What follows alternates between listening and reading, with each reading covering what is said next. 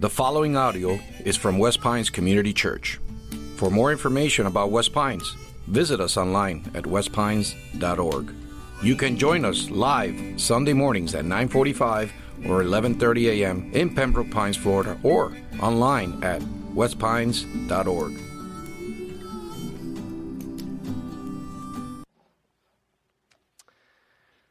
In our series, we've been talking about Grandpa's campfire stories. We're looking at the life of Abraham. And there's something, we've talked about how there's something about the stories of our grandparents. Maybe you've thought back on some of the stories your grandparents have shared with you, some of the interesting moments from their life, the most powerful moments of their life, sometimes funny moments from their lives. And there's something about a grandparent's story that it's it, multiple dimensions. There's a richness about it. A, it's it comes from seasoned, their seasoned life, full of experience and wisdom. It also is something they've told. It's almost a polished story. They've told it for years, maybe decades. It's a really polished story, but also it's intriguing because it's part of our heritage. If it's a grandparent that's telling the story, it's part of your family, part of your heritage.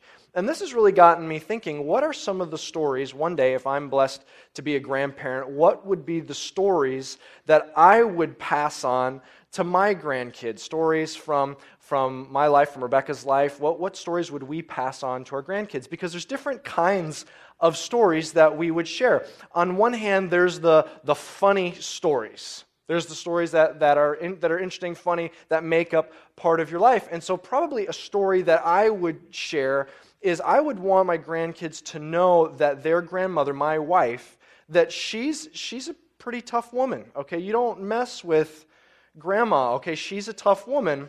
And I would share this story. There was one time that um, Rebecca and I we're going to the movies, and we're going to the Cinemark over there on, on I 75. And as we're walking in, we're on a date. This romantic evening. And as we're walking in, there's the, that blood drive vehicle. You know, that mo- blood mobile there, that's that trailer, and they give you an opportunity to give blood. And as we're walking in, there's a sign that said, for every person that gives blood, you get two free movie tickets. So I see that sign and immediately look away my wife sees that sign, and now I'm a thrifty person. My wife is very thrifty, and she sees this sign and she says, We should do that. We'd get two free movie tickets. Now, let me interpret this sentence for you. When she says, We should do that, what she really means as she's looking up at me with her brown eyes, batting her eyelashes at me, you should do that, okay? What she means is if you've ever wanted to be my knight in shining armor, if you ever wanted to prove to me that if anything ever happened to me or our family, you would swoop in and save the day, just in display of masculinity, if you ever wanted to display that just rugged heroism, this is how you could demonstrate by winning us two free tickets into this movie theater by going into the bloodmobile and giving blood. And so she says, We should do that. And I look down into her big brown eyes and say, You want me to give blood for you, baby? and she says, Yes. And I said, Absolutely not. There's no way that I'm going to do that. Okay, like if we're like on the side of the road, we have a flat tire, and you want me to get out and call AAA, I will absolutely do that. But if you think, I don't give blood, I just, I can't do that, all right? And so she looks at me and she says, then I will give blood for us. okay, so we walk into the bloodmobile. Now, I'm not exactly sure if this is literally what it was like, but what I remember is it was like there were bikers in there, okay? There were like bodybuilders giving blood, and then there was Rebecca sitting down there with her arm out. And I'm sitting off to the side with the ladies in waiting, okay? All of like the girlfriends and the wives and me, and I'm sitting there. Now you can imagine how emasculating that was for me in that moment. Totally emasculating. But that's not the worst of it. While I'm sitting there watching Rebecca, I pass out unconscious. the nurses and doctors tending Rebecca now leave her to tend to me but I did get a little sippy cup as I left, so that made me feel a little bit better. Rebecca won us free tickets to the movie theater that night, and that might, you can clap for her. I mean, it was incredible heroism. Um, that would be a story that I may or may not tell our grandkids about their grandma. She's a tough lady. You would just watch out for her. See, there's stories that we might tell, these important stories from our past, the fun stories, but there's another kind of story that we might share from our past, from our lives, the stories that make up from our lives. And they're not necessarily always the stories that bring a smile. Might not always be the stories that bring a laugh. There are great stories, rich stories from our lives, but some of them are the stories that are worth sharing, but they bring a tear. They're the stories that we may share. Maybe it's not just on the fly at, at, dinner, at the dinner table, but we might share with our grandkids, or maybe your grandparents have shared with you, but it's at a strategic moment. It's an important story. It's a, it's a story of how God shaped their life, a story of God's goodness, a story of God's faithfulness, a story of how God provided. Well, this is that type of story we're going to talk about this morning. Kind of the imagery is we're sitting around the campfire and we're hearing from Grandpa Abraham. We're hearing him tell this tell the episodes from his life. And we get to this really it's the last major episode of his life. And it's like if his life is this beautiful symphony this last story is like this crescendo where all the pieces and the movements throughout that whole composition kind of come together in one great crescendo it's like if his, if his life was like an adventure movie. This is like that final sequence, the last 15 minutes of the movie, where things all like kind of come together and it's the most action packed and it's just the, the grand finale. This, this part kind of brings everything together. This is the crescendo of his story. And I believe this story will prove to you that God is the greatest storyteller that could ever be. And I think we'll even see that God is actually the one behind that's inspired all great storytellers. Because here's the thing about God God's medium, it's not in, in writing novels, it's not a written word. His medium is not just in movie, it's, it's not in cinema. His medium is history. He's the creative behind nonfiction. This story right here is the, the end of an incredible journey that Abraham has been on. And it's a beautiful episode that he has passed down and that we have. Let's take a look at this together. It's in Genesis chapter 22.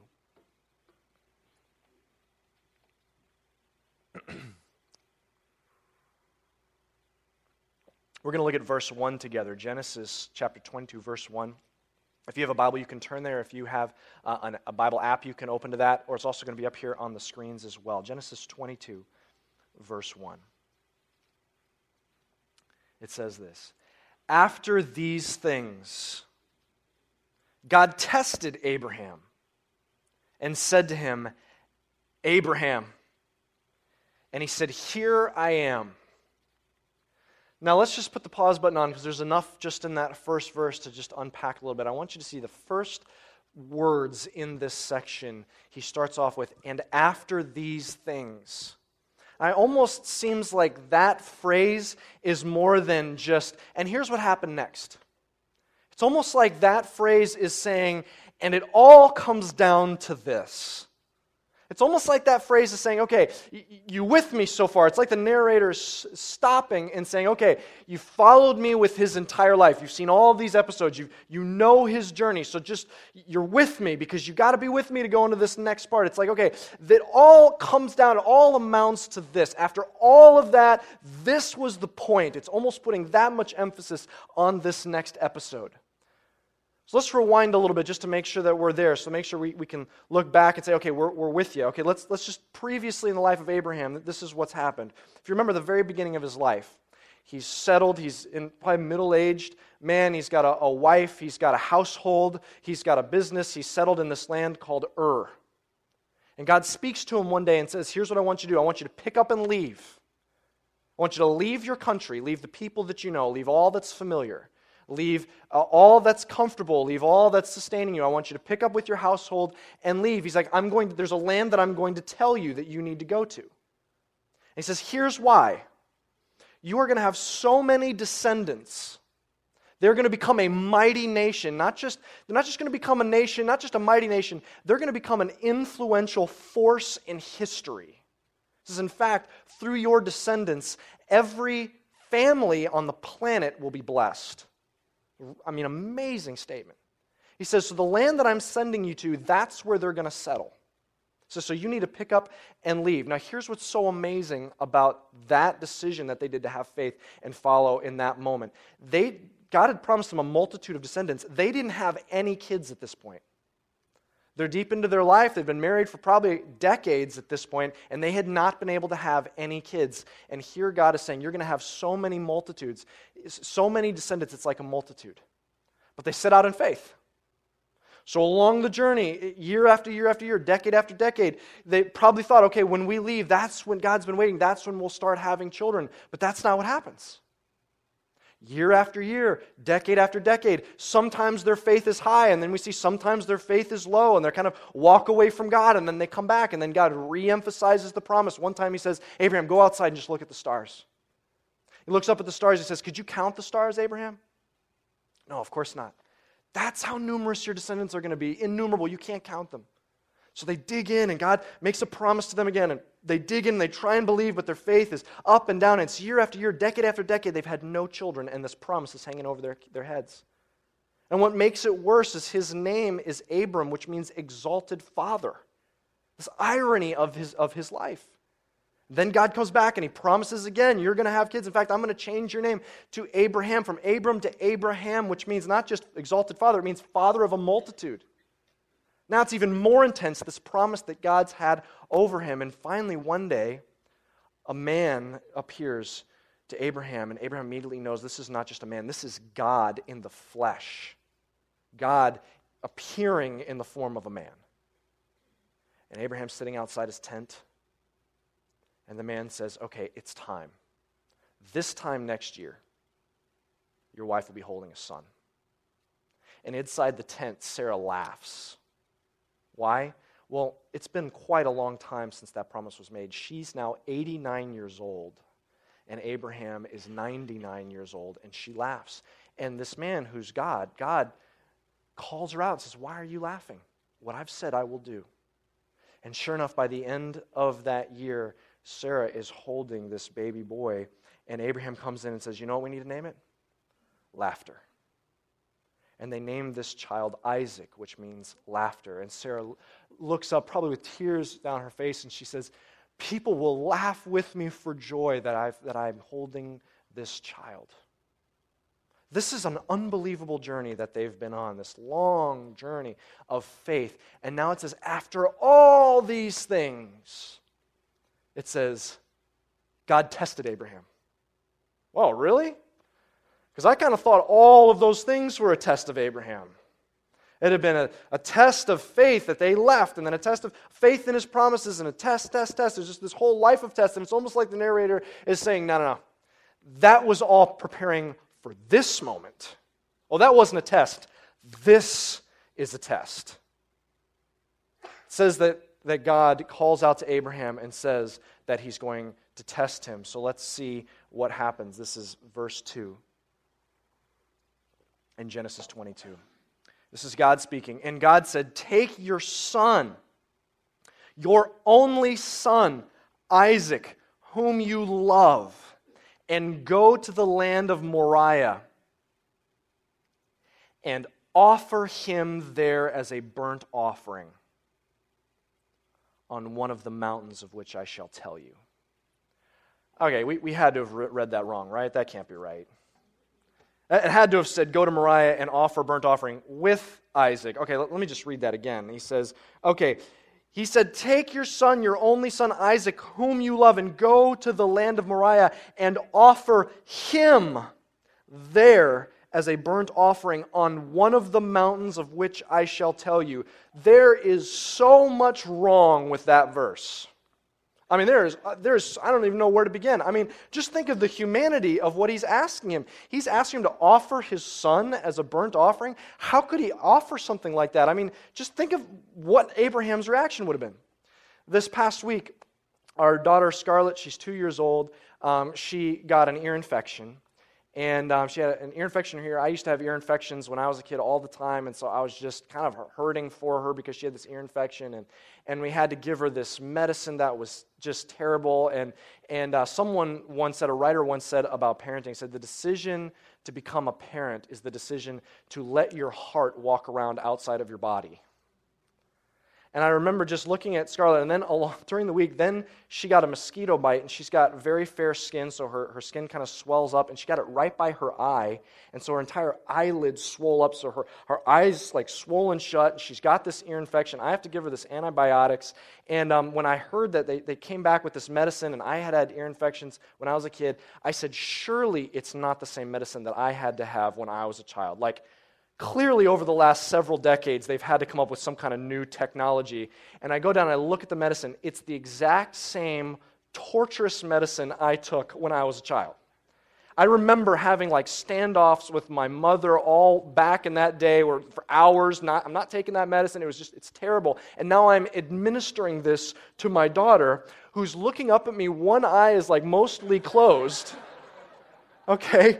And the saddest thing is I'd come down, I'd, I'd, like get home from work and I'd see her and I'd see her eyes swollen and I'd be like, oh, honey, are you okay? And she's just old enough to be able to pick up on people's reactions. So when I look like this, she kind of goes like this, like I know I, I look strange, you know? And then, oh, my heart is just breaking and I've got to give her this medicine. I'm like holding her down, giving her this medicine. And it's just, I mean, when I see Scarlett, when I see her trip and fall, okay? Like, it, something hurts inside of me physically, okay? God is asking Abraham to sacrifice his son. And I want you to see how it's worded because it's very strategic. God says, He doesn't just say, hey, by the way, uh, get up tomorrow morning, go to Moriah, and sacrifice Isaac. He says, I want you to take your son, your only son, Isaac, whom you love. God knows the full force of everything he's asking him to do. He says, I want you to take your son and sacrifice him as a burnt offering. Here's what you're going to see in this passage. Every time it mentions Isaac, it doesn't just say, and then Abraham went with Isaac. It says, he went with Isaac, his son. You will see over and over it says Isaac, his son, Isaac, his only son, Isaac, the son that he loved. It's over and over. This passage will not let us forget the emotional gravity of what's happening. It's calling us to enter in to the emotions of this passage. This passage is just pregnant with intensity. It is brimming over with emotion. It's, it's, he's saying, Take your only son whom you love and offer him as a burnt offering. What they would do with like a goat for a burnt offering is they would cut its throat till it was dead. They would place it on an altar, and then they would light it on fire, and the smoke would go up to heaven, and offering that as a sacrifice to God. And God says, Take your son, your only son, whom you love, and offer him as a burnt offering. Now, before we go further, you've got to see this other very important thing in this text. It says, And I want you to go to the land of Moriah. And it says very specifically, to a mountain that I will show you. I will show you the place. The fact that God is directing him to a very specific place is repeated two more times in this very short passage. That is very important to God in this text that we know that it was a very specific location that he sent Abraham to. All right, so this is, this is the calling. God says, Abraham, he says, Here I am. He says, Go sacrifice your son before me to the spot that I'm going to show you. And what is Abraham's reaction going to be? Let's look at this, verse 3.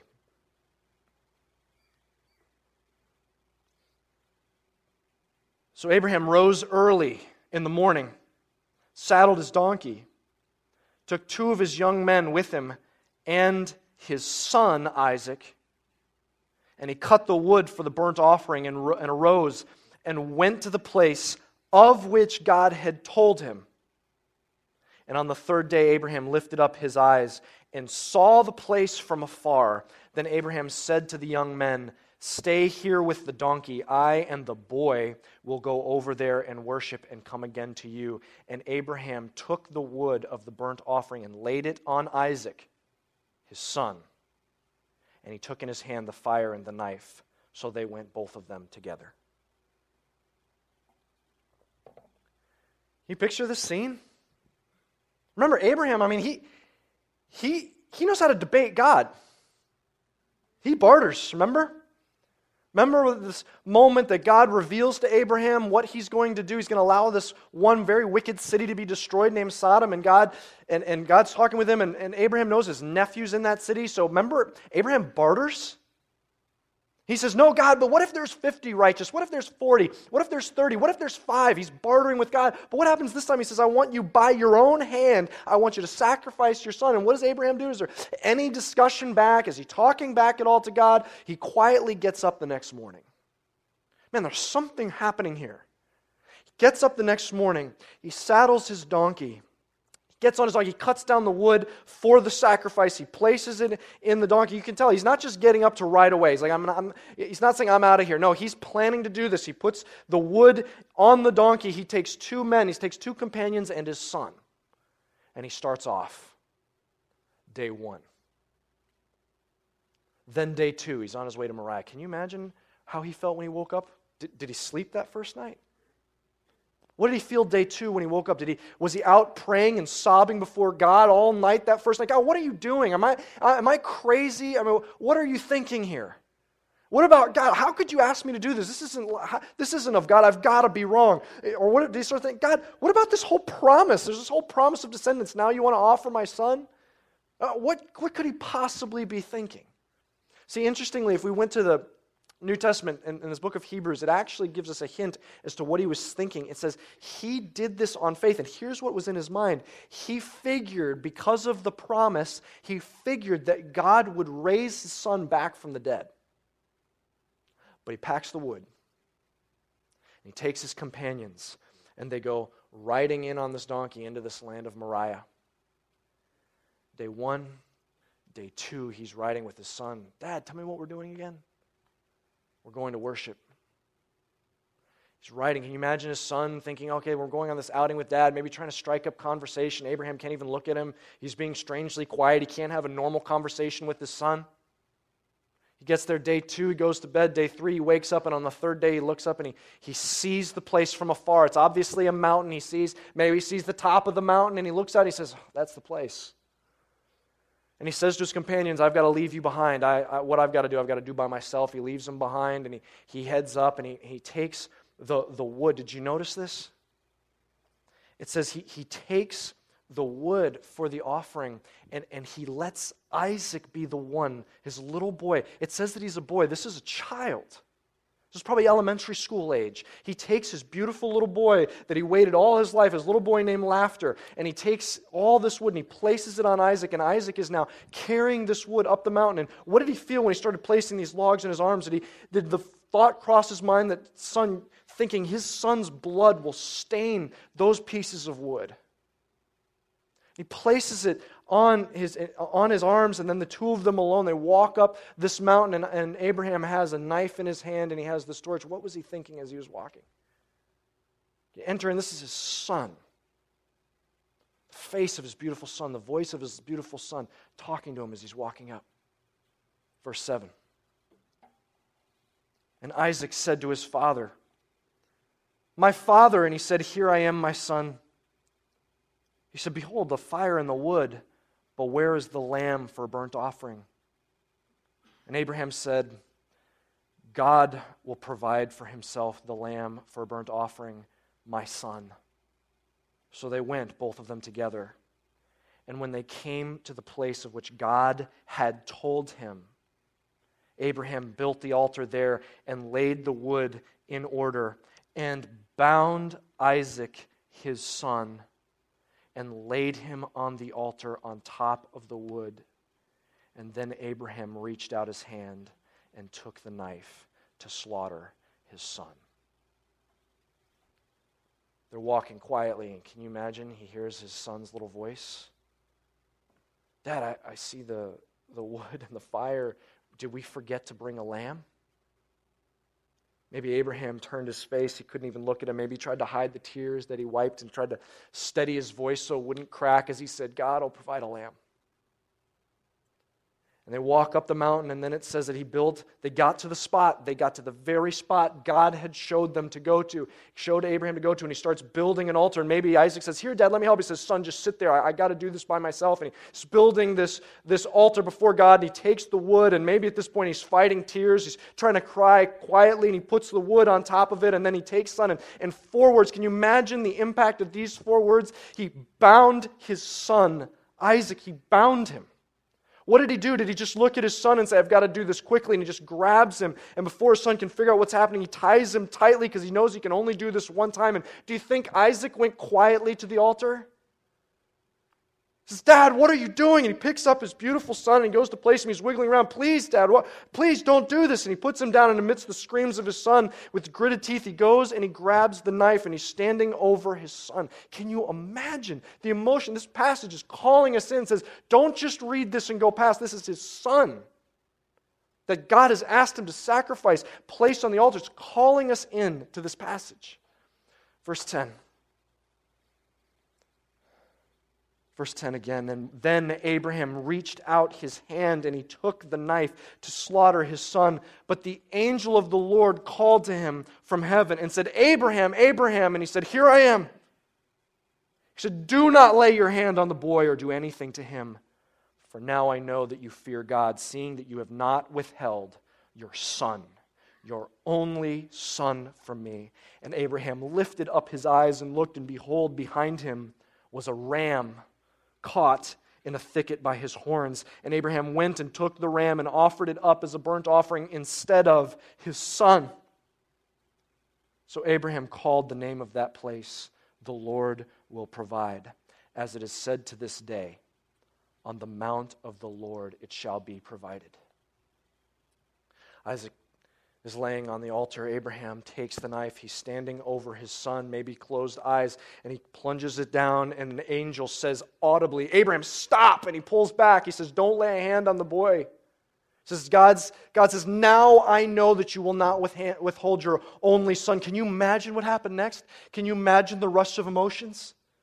Rips his son off the altar, maybe. Maybe he pulls off the, the, cords. He just slumps down, holding his son, rocking him. Isaac's still shaking from, from fear, and he's just weeping uncontrollably. And then they, maybe they were there 20 minutes, 30 minutes, and then they hear rustling behind them, and they look back, and there's a ram caught. He lays down his son, and he sacrifices the ram. Can you imagine the emotions? The grief the relief, can you imagine? Maybe felt, God, why would you make me do this? And he offers this ram, and as they go down the mountain, Abraham says, We will name this place Jehovah Jireh. This is how you'd pronounce it in the Hebrew Jehovah Jireh, which means God will provide. And the narrator says, To this day, that place, it says, On the mount of the Lord, God will provide. Man, what a what a terrible story. Why would God allow something like that? This story doesn't make any sense. God, why is He asking Abraham to do this? Why would He ask him to go through so much pain? All the questions that Abraham must have wondered.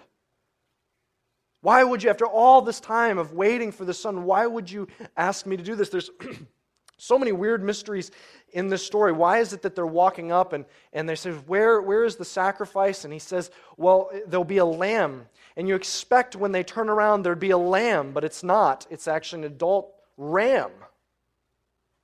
There's mysteries in this story. What about the, the, this place, Moriah? What is so important about this particular location? Why is this so important that God says over and over, it's exact spot. I'm going to take you there. There's a mountain. There's a place on the mountain. There's a spot that I'm taking you to. What is going on with this story? Why would God do this? Well, what do we know about this land? It's called Moriah. it's got mountains. What do we know about this land? Well, we know it's about three days' journey away. And we know that the word Moriah shows up in one other place uh, in the Old Testament in particular. It's the place that Solomon chose to build his temple. And it says, when Solomon built the temple to God, this temple finally, a fixed place of worship to God, he says he picked Mount Moriah to build this temple. He went on this mountain in the land of Moriah. And you can see the way the mountain goes up, there's this flat part at one of the most top spots, and that's where the temple is built. In fact, if you go to modern day Jerusalem, you'll see it's built up on a mountain. And one of the ancient names for the mountain that Jerusalem is built on is Mount Moriah. You can see it today. You see ancient Jerusalem, you see more modern Jerusalem, you see a valley on the sides of it. It's built on top of Mount Moriah. But there's actually something else interesting about this particular mountain. If you're in Jerusalem, there's a part to the northeast that looks like a hill. But it only looks like a hill because you're already on top of the mountain. It's actually the topmost part of Mount Moriah. It's actually the peak of Mount Moriah, but it's outside the gates. And you could actually go there today and you could see what that top, that hill looks like, which is the peak of Mount Moriah. And I actually want to show you a picture. You could go to Jerusalem and see this yourself today. This is what it looks like. Now, what does it look like is on the side of that hill? It's like a face, maybe a skull. That mountain is actually called today, that hill is actually called Skull Hill. And it's the top part of Mount Moriah. So I want you to, to imagine this is the mountain Abraham sees it from afar. We know that he goes up on this mountain. This is it's called Mount Moriah, it's a specific place. It seems like this is the mountain he goes on. It's not hard to believe if he's seeing this mountain from afar. It's not hard to believe that he's going to go to the top part of the mountain. High places were sacred in that time period. It's not hard to believe he goes to the top of that mountain. So it's not hard to believe that he's on top of Skull Hill, but there's another name for that mountain, that hill. It's also called Gordon's Calvary. And here's what that means that's one of the main locations that scholars believe Jesus may have actually been crucified because it looks like a skull on the side. And the name of the hill that Jesus was crucified on was Golgotha, the place of the skull. So God tells Abraham, I want you to go to this very specific place. It's in Moriah. There's a mountain, there's a place. He goes to Moriah. He goes on top. He, he's, he's about to sacrifice Isaac, his only son, and he holds him back. And he says, Don't. What's so significant about that place? It's possible that's the exact location of where Jesus was hanging on the cross as a sacrifice. Rewind with me the story of Jesus. The week leading up to his crucifixion, he comes riding into Jerusalem. He comes riding into Moriah on a donkey. Thursday night, he's eating with his, his disciples his Passover, and he looks at his companions and say, I'm going to have to leave you behind, but I will return to you.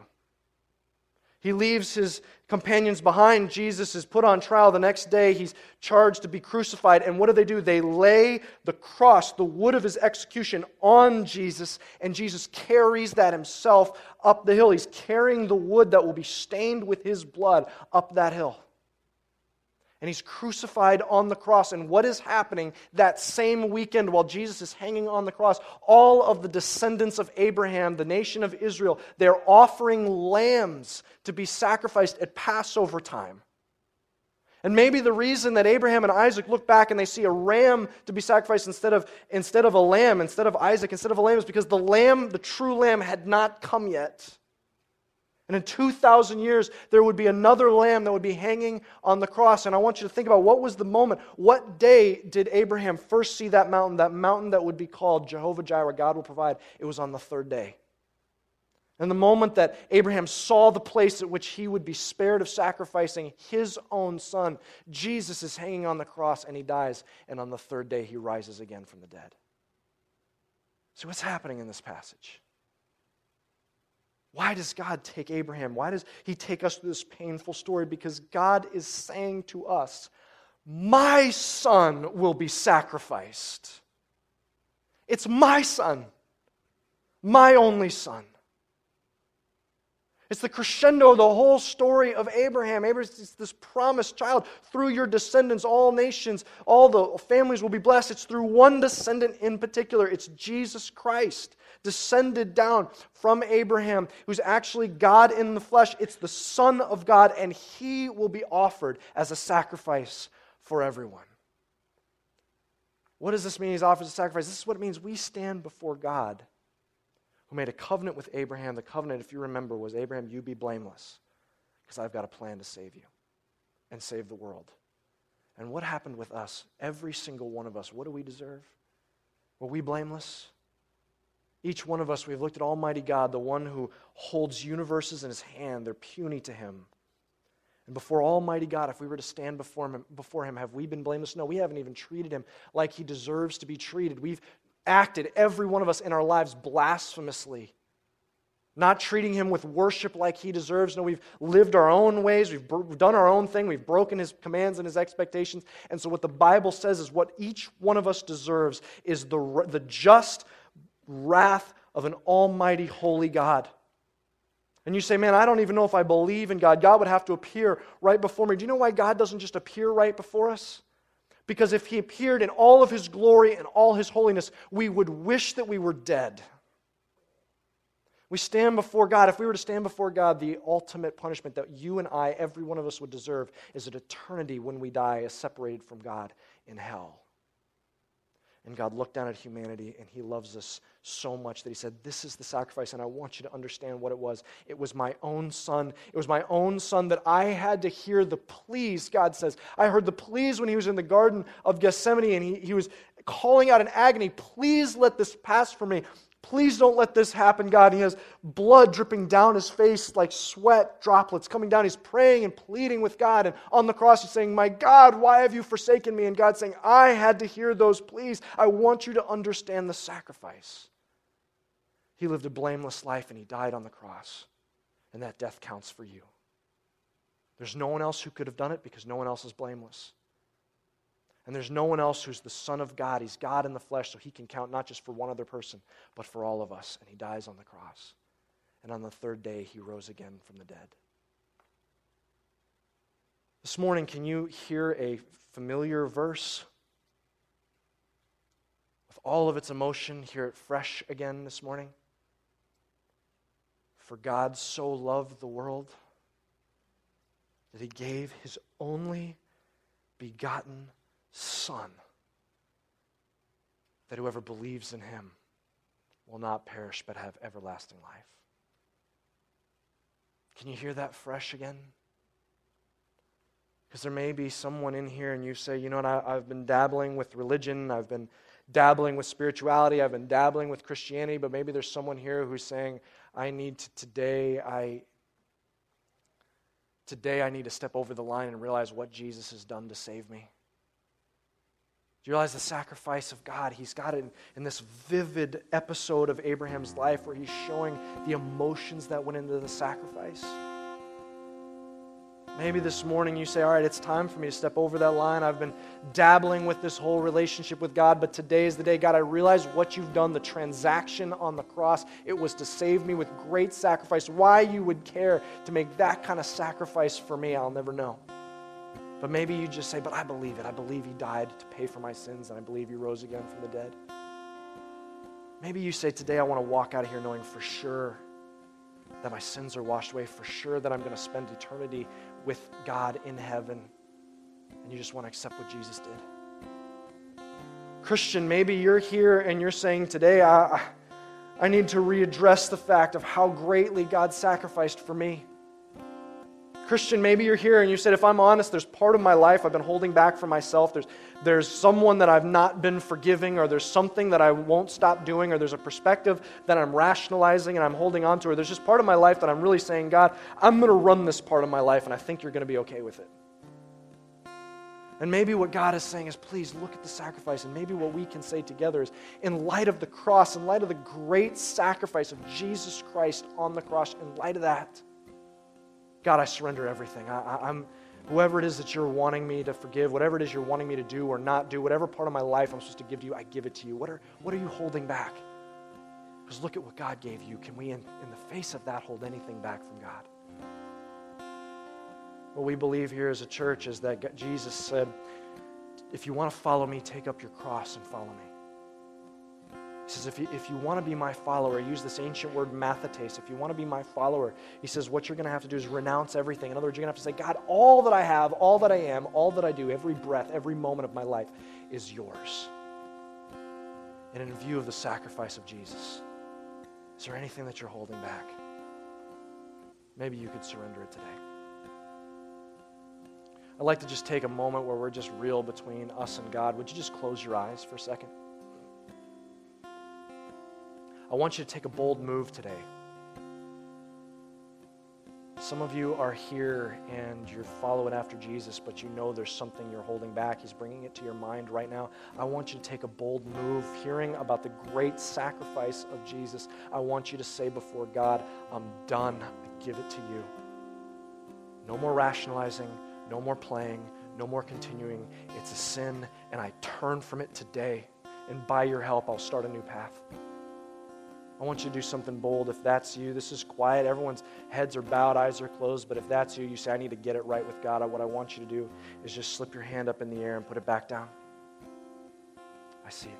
I see it. Amen. Praise God. Amen. Anyone else, you say, I, am following Jesus, but I know that I'm holding back. Just slip your hand up and put it back down. Some of you are here and you need to say, I need to step over the line and I need to put my faith in Jesus for the first time. It's not about being good. It's not about being religious. It's not about being spiritual. It's I realize what God did to save me. Was the great sacrifice of Jesus. His life and death count for me, washing away my sins. I, I'm forgiven. And today I'm saying, I believe. And if that's you, I want you to take a bold step. If that's you, would you just slip your hand in the air and put it back down? Say this morning, I believe. We'll wait. This morning you say, That's me. I can't wait any longer. I've got to, got to make that commitment before God.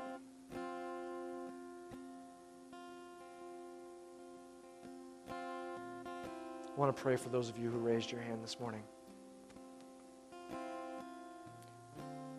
Father, we just thank you for your great sacrifice humbled by it. We're trying to grasp it, Lord. So, God, I just ask that you would help those who have said to you, God, change me. I, I, need to give this over to you. God, would you fill their hearts? Would you change their desires? And I pray that, God, you would give them the strength to persevere. God, for those of you who are those of those who are sitting here, Lord, that are on that edge, that are wanting to make that decision, Lord, I pray that you would stir up their hearts for faith pray that you would call them to yourself and accept what Jesus has done and believe. In Jesus' name, amen. Thank you for listening. For more resources and to check out other teaching series, please visit our website at westpines.org. If you would like to speak with somebody about beginning a relationship with Jesus or ask any questions you have about this teaching, please call us at 954 432 0321. Or you can email us at podcast at westpines.org.